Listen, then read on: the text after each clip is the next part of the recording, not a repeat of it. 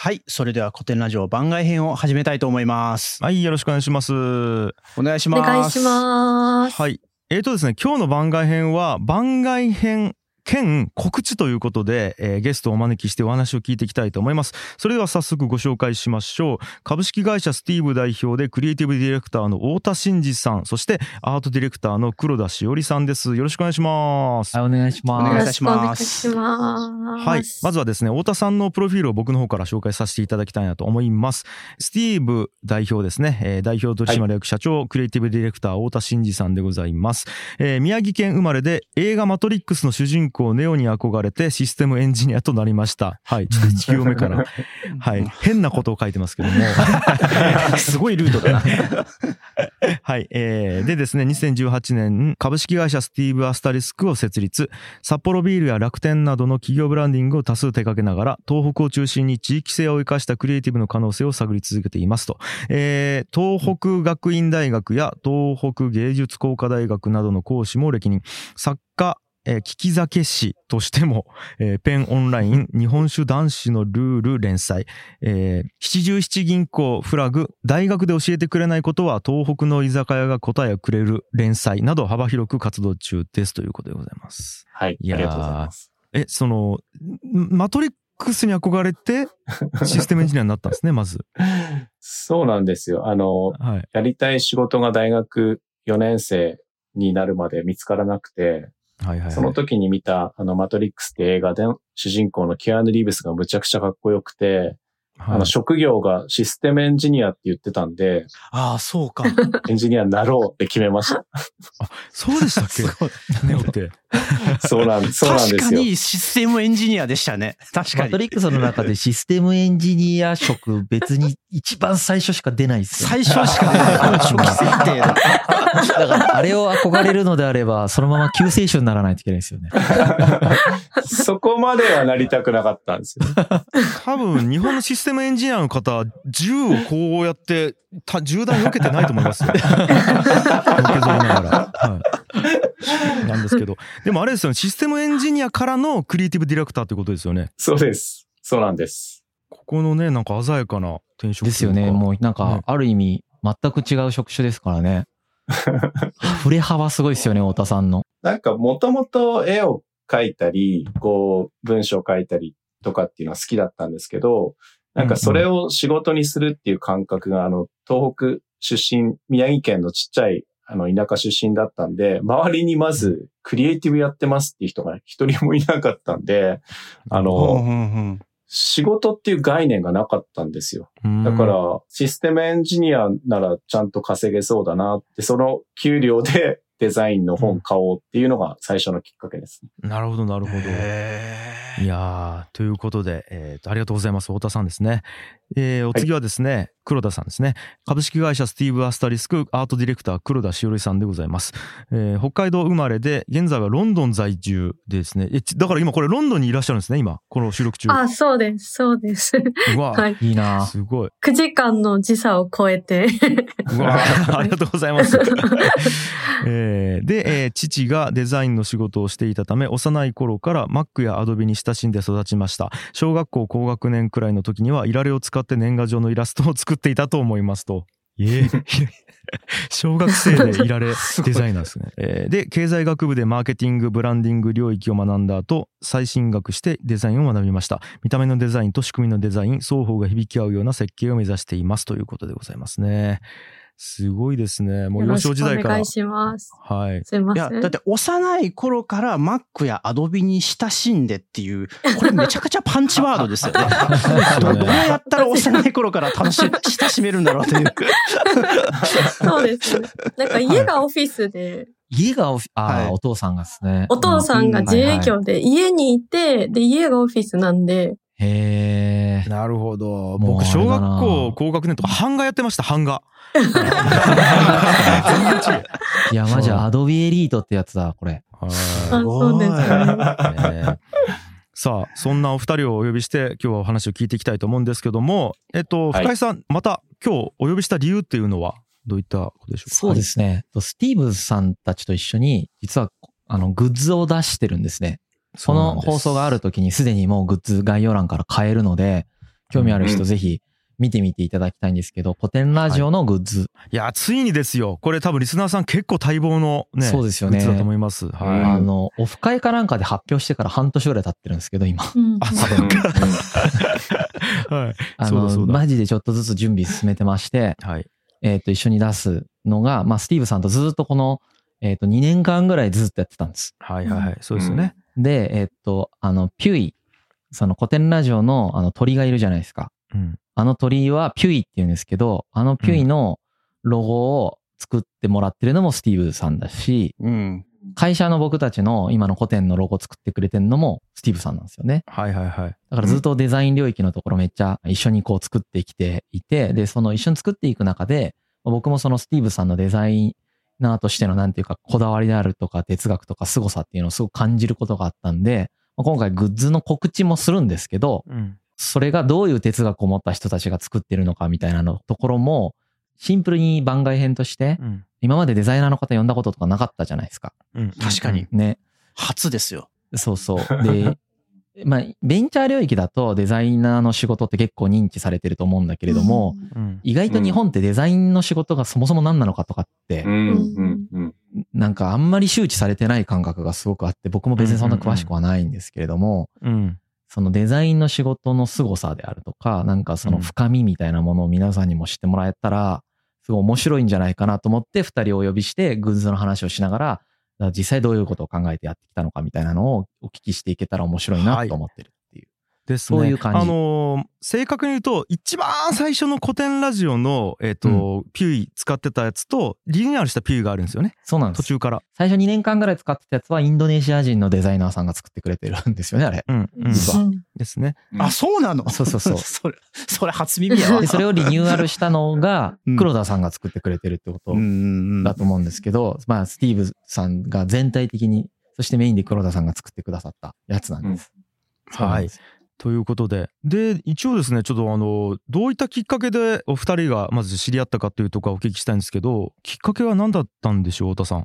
あ、そうですね。ちょっと、まあ、リスナーの皆さんに分かりやすく言うと、まずあの、うん僕と黒田の役割分担なんですけど、うん。僕はあの、代表、会社の代表でクリエイティブディレクターなんですけど、うん。で、黒田がアートディレクターということで、うん。クリエイティブディレクターの仕事としては、そもそも何を目指して、どういうコンセプトで、なんかそれを作ることによって何を実現したいのかっていう、こう、ストーリー作りというか、なんか考え方を決めながら、まあ、あの、黒田と一緒に、じゃあ具体的にはどういうものかっていうのを考えていくのがクリエイティブディレクターで、うん。うん。で、まあ、黒田はアートディレクターですけど、それをじゃあ形にするとこういうことなんじゃないかとか、あの、絵にするとこういうことなんじゃないかっていうのをこういろいろ、あの、具体化してくれるっていう役割分担でやってます。なるほどなるほどうんいやーで、えっと、深井さんと出会ったのはどういうきっかけだったんですか、そうですよね。です。あなので、あの、いろんな仕事のきっかけは僕からこう、会社の中にこう、いろいろ広げていくっていうことが多いんですけど、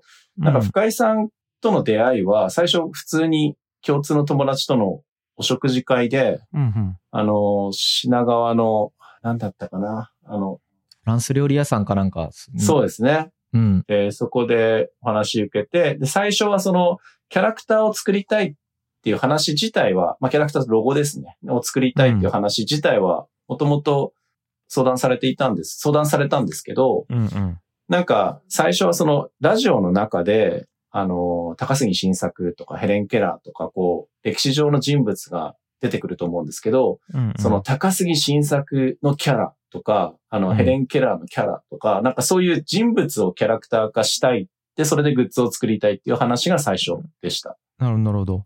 で、そこからいろいろ変わっていったんですか？変わって変わって2年ぐらい経つんですけど、はいあの、そう。あの、そうなんですよ。僕実はね、そのロゴ作るところぐらいのところで関わらせてもらったんですけど、もう2年前ですよ、あれ。マジでやばいっすよね。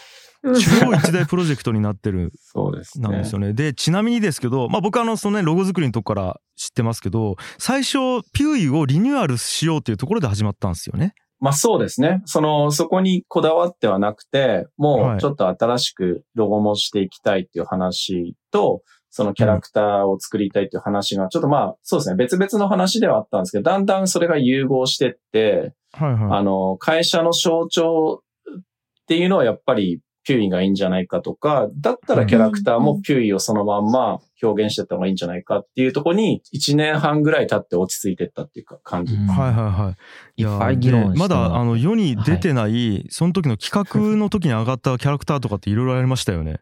ありましたね。いろいろあって、これ、黒田さん見せちゃいますか？はい。なんかあの、これ YouTube じゃないと見れないんですけど、はい、そうですよね。あの、画像が見れないんで、ポッドキャストの方は。ね、音声だけの人は実況描写聞きながら。はい。はい。こはい、ちらです。来た来た、これこれこれこれ。懐かしいっすね。これね、あの、うんあの、これとか言われても音声の人全くわからないと思う。虎のキャラクターですね。はい。薄いグレーの虎のキャラクター、うん。牧野虎。うん。巻きの虎という名前ですね。はい。で、虎の巻というものが、まあ、モチーフな、虎の巻の逆で巻の虎っていうネーミングなんですけど、形が巻物、日本の昔からある巻物みたいな形、うん。体が巻物になってるうん。虎のキャラクターです。はいはいはい。で、コンセプトは役に立たないことしか言わない妖怪っていいいう。感じなんですけど、あの、いろいろたくさん深井さんたち皆さんに、あの、ヒアリングしていく中で、うん。古典ラジオって歴史をどう捉えてるんだろうかとか、なんかそもそもリスナーにとって歴史ってどういうものなんだろうとか、なんかこういろんな視点を与えながら、歴史を面白がるってどういうことなんだっけっていうところをたくさん深掘りしてったんですけど、うんうん。その中でこうなんか強いキーワードとしてこう出てきたエッセンスの中に、役に立たないことを実は学べるっていうのが歴史なんじゃないかっていううん話が出てきて、役に立つためになんかこう歴史から学ぼう学ぼうってしてるんですけど、結局うん明日どうなるかわかんない。その歴史はもう次どうなるかわかんない。で、それ事実かどうかも角度によって違ったりするとか、そういうことを逆、じゃあ実際それって役に立たないじゃんっていうふうに、最後なんかこううん納得する。でもそこからまあなんかこう自分なりに納得できることだったりとか、まあ人それぞれこう吸収することはあると思うんですけど、はいはいはい。でも結局役に立たないってことを学べるのが歴史なのかなっていうところから、じゃあそれを特徴に活かしたキャラクターを作ろうっていうことで、あの、できたキャラクターが 巻物をモチーフにした虎なんですけど、毎回こう、巻物がバッと開きまして、体の巻物がぐるぐるぐるぐるっとこう開いて、そこに 一言キーワードみたいなバーンって出るんですけど、なんか、その、ほとんどの情報が、まあ、そこに書かれてるほとんどの情報が役に立たないっていううん のうんキャラですね。そうですね。あの、はい虎の巻は役に立つと思うんですけど、巻の虎なんで、あの、全く役に立たないですね。逆本当だ役に立つの逆で役に立たないってことですね。そうです、そうです。そう。で、これあれですよね。役に立たないっていうキーワードとかっていうのは、深井さんとの会話の中でヒアリングしたものっていうことになるんですかね。そうです。そうですね。ですよね。はい。うん。なんか歴史から学んで未来の行動に活かせそうですねって僕聞いたんですけど、うん。いや、あの、歴史知れば知るほど、結局未来の行動の結果に何も役に立たないことが分かったっていうのを、あの、うん。かっこいい感じでおっしゃってました。かっこいい。かっこいい感じで言われたんですね。そうそうです。かっこいい。まあ、なんかそのあ、アンチテーゼがあったんですよね。その、うんううんん。何かの役に立てるために歴史を学ぼうみたいな、うんそのビジネス本チックな感じで歴史勉強しようみたいなのをやっても、歴史の真髄っていうものには到達しないよねっていう感覚がまあ昔からありまして、うんはいはいはいうんそのアンチテーゼ的なところを拾ってもらったのがこの牧野虎ですよね。まあ役に立たないんだ。うんでもそれこそに価値があるんだっていう考え方をは象徴的にこうキャラクター化したっていうことですよね。い。いいですね。うん、いやーちなみに他にもあるんですか？そうですいっね。ぱいあります。はい。これもいや来た。ーこの名前ひどいよね。ねファンダルボボッソっていうキャラクタフーの。ァンダルボボッソ。これは、ムーミンのアシュみたいな見た目は。うんみんな、足でヘッドホンをしてるんですね、これね。ヘッドホン。うんそうです、そうです。あの、耳は上、上にあるんですけど、右が上にあるけど、はい。はいうん全く意味ないですよね、ここ。まあですよね。このよ、これも無意味なことしかしない妖精っていうコンセプトで、あの、名前も意味のない五感がいいっていうので、うんファンダルボボッソって意味はないみたいなそうだよね。うん。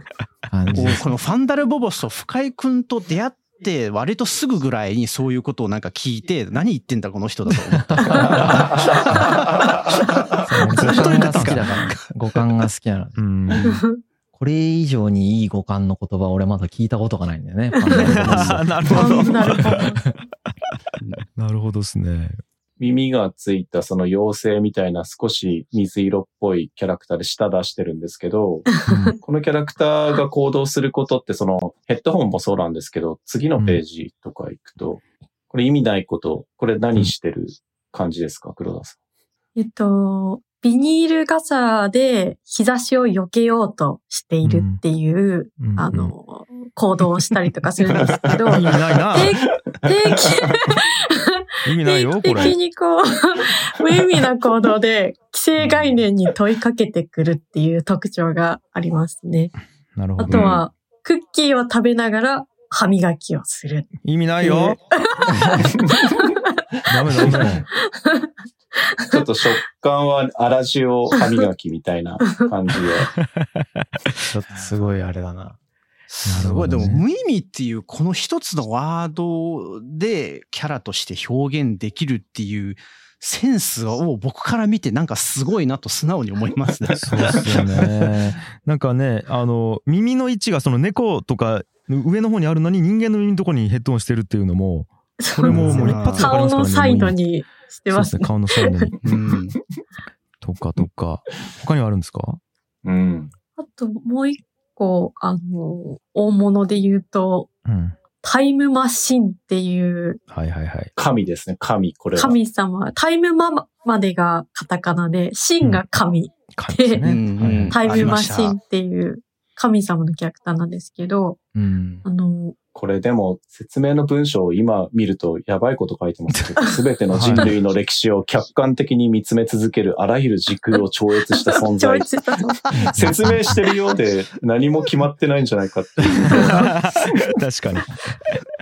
これはどういう感じで思いついたものなんですか？なんかこう、キャラクター設定みたいなのを、あの、うんアイディア出しというか、ブレストをさせていただいていたときに、うん。一つの時代にいるっていうわけじゃなくて、なんか時空とか、時間とか空間を超越した存在みたいなキャラにできないかなみたいなうんアイディアが、こう、ブレストの中で出てきて、うんあ、それって人間じゃないよね、みたいな。ところから、もう神っていう風に言っちゃうのはどうかなっていうところに発展して、このキャラクターができました。なるほど。面白いですね。でもこれも古典の皆さんと話してるときに、結構なんか歴史の話をするときって、こう、家康は1600年にこうしていたとか、ナポレオンはこの時こうしてましたよねっていう、まあその断片的な話が多いと思うんですけど、古典の皆さんって、この頃ニューヨークでこうだったんだけど、なんかヨーロッパでこんなことが起きて、まあまだ日本ではこうだったけどねっていう、なんかその時空間移動が、あの、すごいな、この人たちって、神だなって逆に思って、見てる視点が昔で言う神の視点だなと思って、そう、それをキャラクター化しよう、神をキャラクター化しよ確かにね。な噂ではヤンヤンさんは4次元生物って噂もあるくらいなんで。そうですよね。本当ですか？はい。すべての軸に 同時に存在してるって噂もあるくらいなんで。はいいやいや。ブッダじゃん、それ。ブブッダと一緒なんです。もうこれどうしてそのロボットのようなこうデザインになったんですか？こう神って普通なんかこう、ね、なんかあの、トランスフォーマーの古代バージョンみたいな感じだよね。うんそうそうそうだよねあ、そうですね。見た目そうですね。トランスフォーマーの古代バージョンみたいな感じですね。なんか、ちょっとこう、石像、石像作り、超古代文明みたいな、あの、古そうに見えるんですけど、実はスーパーハイテクノロジー、高度なナノテクノロジーが使われてるとか、ちょっとこうそういうギャップみたいなのを入れた方が、キャラクターの個性が出るんじゃないかっていうところで、入れていったような流れになってるとなるほど思います。確かにな。なるほど。ほどな古さと新しさがなんか逆になんかぐちゃぐちゃになってるみたいな。混ざってるというか、はい、そうですね。ただ古いだけみたいな見た目よりは、こう、混ぜた方がいい。あ確かに確かにこの色使いとかうん書いてる文 文様とかは、そのなんか先端的なメタリックな感じじゃなくて、うんなんかちょっと古代文明を彷彿とさせますよね。このうん模様とか色使いとか。なるほど。これ、あの、ストーリー考えるときに、僕、あの、手塚治虫先生好きなんですけど、うん。あの、三つ目が通るってあったじゃないですか。あうんー懐かしい。あの、だから見た目が弥生時みたいなものだとしても、はあなんかそれ、それがなんかすごいハイテクノロジーな機能を持ってるかどうかとかまでわからないじゃないですか。なんかそういはいはいうニュアンスが出せるといいなっていうのはあります。え、デザイン考えるときそこまで遡るんですか？その、なんかすごいところから引っ張ってきますね。ねあの、社内の会話毎日こんな感じですね。すげえ。なんか楽しそうですね。えー他にはあるんですか？あとはですね、ちょっとあの、だんだんステップ2っていう感じなんですけど、はいもう少しこう、あ今のピュイに近いようなキャラクターも実は手前で作っていて、ただ、うん。ピュイ一匹ではなく、ピュイとタヌキの二人が対になってるキャラクターというかコンビですね。ーはいはいはい。コンビのキャラクターも途中で出てたことがあります。うんうんうん。これ鳥とタヌキですよね。はい。うん。そうです。鳥とタヌキのキャラクターで、で、うん鳥はピュイ、あの、今のキャラクターと同じ名前なんですけど、タヌキがポテン。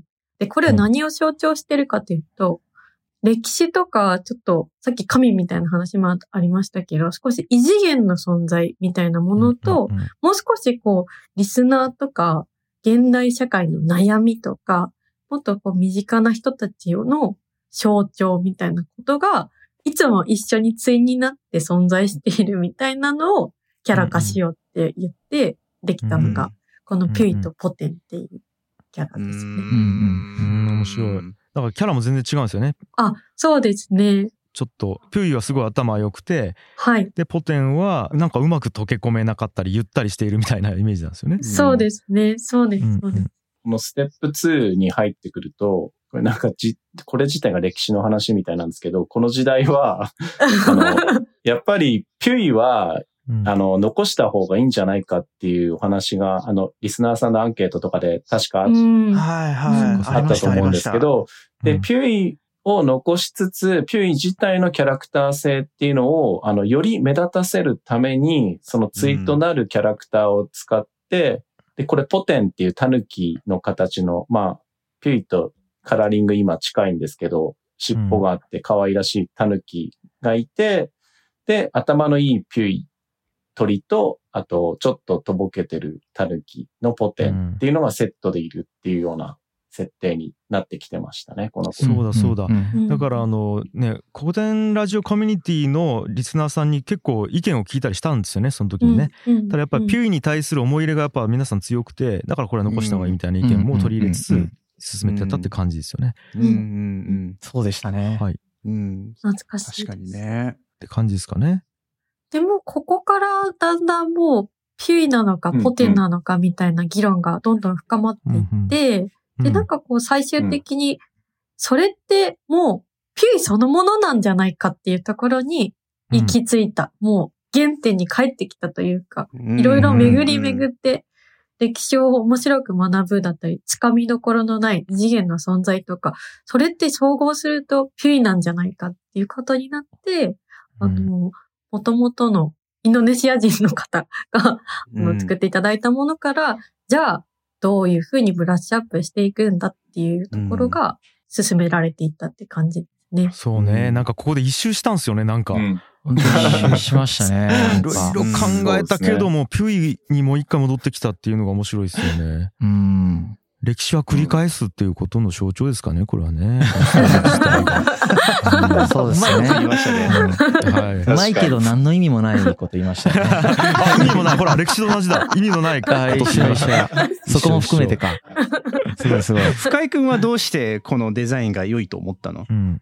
どうしてだろうね。なんうん。か、もう、ほんといろいろ考えた結果、うん。ピュイをブラッシュアップするのが一旦一番いいってなったっていう、シンプルに。うん。ただそれだけ。うん。ちなみになんですけど、このそのインドネシア人の方にピュイを頼んだ時は、もう鳥っていうのは決まってたんですか？深井さんの中で。いや、なんかもう動物だったら何でもいいよっつって、で、リスの人とか、うん。イタッチの人とかいろいろいたんですよ。うん。タヌキの人とか。その中でうん。この鳥が一番可愛かったんで、じゃあうん鳥にすっか、みたいな感じで。うんあーじゃあもうなんかインスピレーションでバーンって決まったんですね。うん、だからまああんまり意味ないですよね、だからそこには。なるほど、なるほど。もともとは。ど。ちなみにピュイっていう名前の由来ってあるんですか？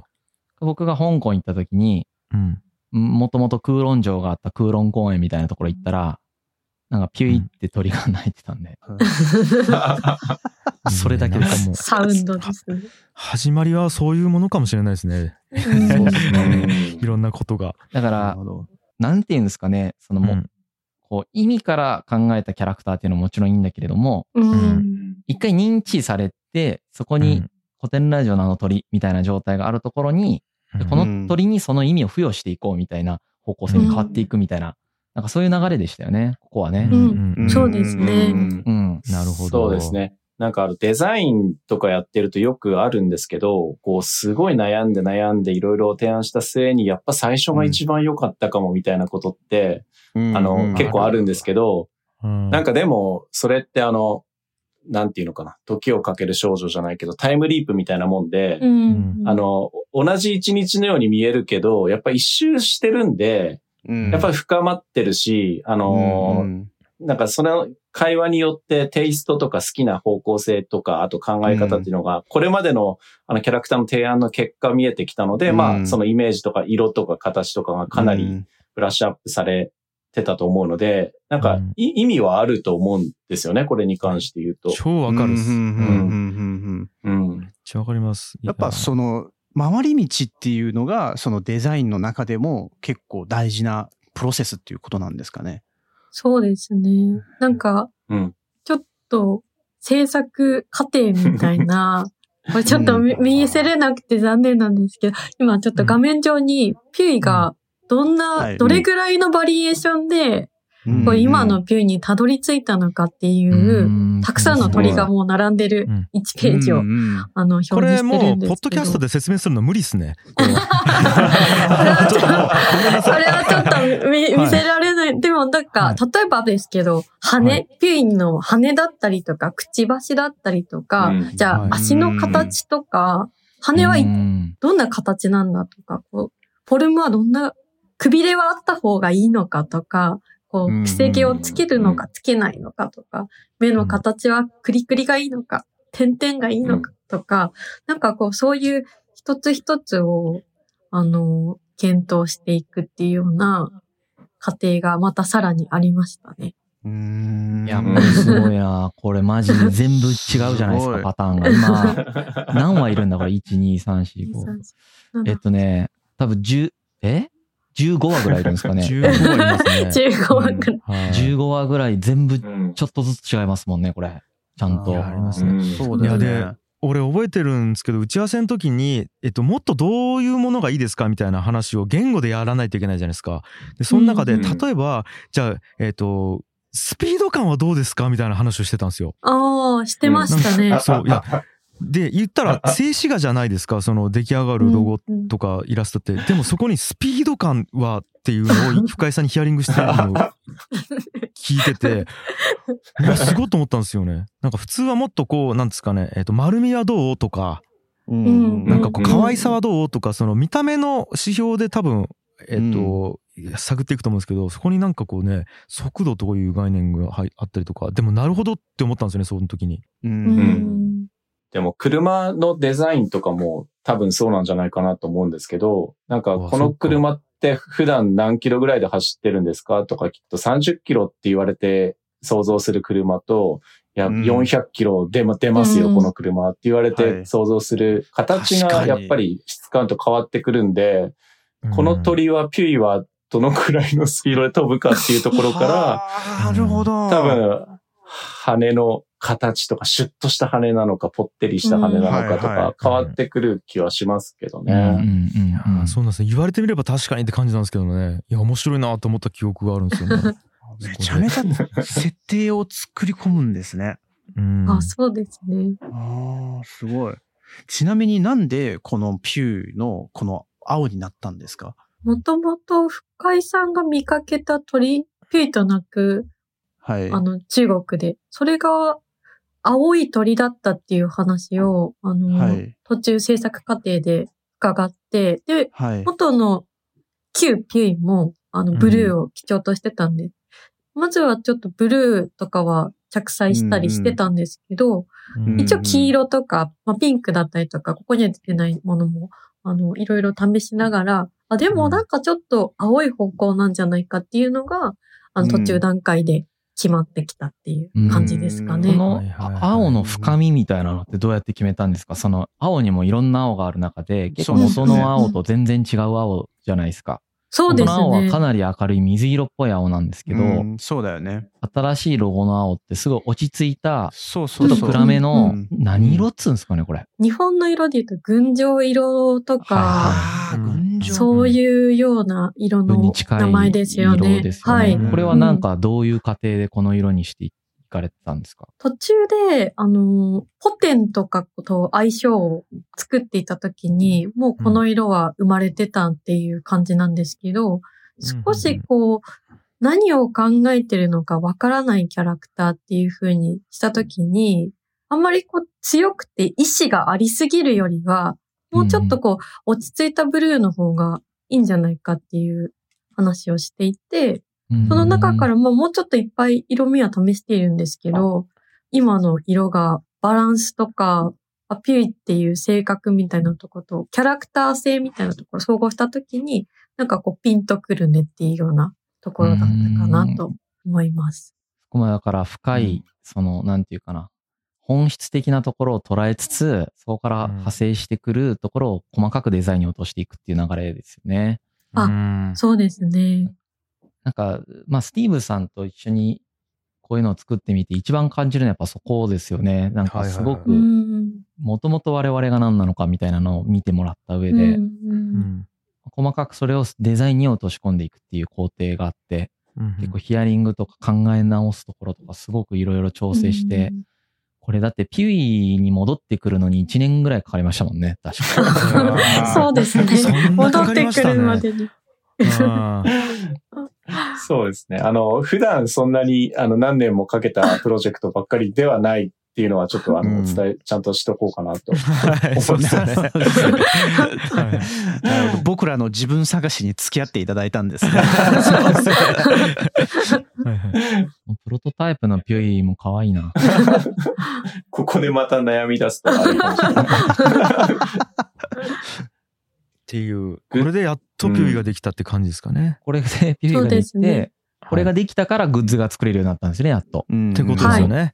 そうです。元々グッズをピュイで作ろうとしてたけど、ピュイが出来上がるのに結構時間がかかったから、うんうんうんピュイがやっと出来上がってロゴ化されていって、で、うんそれで新しいロゴに、として、まあ、古典ラジオの中でも発表したのが1年ぐらい前かな、多分。はいはいうんはうんい。で、うんそこからさらに、じゃあグッズを作っていこうということでグッズ化していくっていうのがありましたよね。それは次回かな。そうですね回を。分けましょうか。じゃあ一回、うんえっ、と、うん今日はこの辺で切りまして、えっ、と、次回後編はですね、じゃあこのね、これを使ってどうやってグッズを作っていったのか、実際どういうグッズができたのかみたいな、そういう話を聞いてい,、うんければと思います。ははい。一旦ここまでですかね。はい。はい、ありがとうございました。ありがとうございます。ありがとうございました。ありがとうございました G. Kaye Suzuku.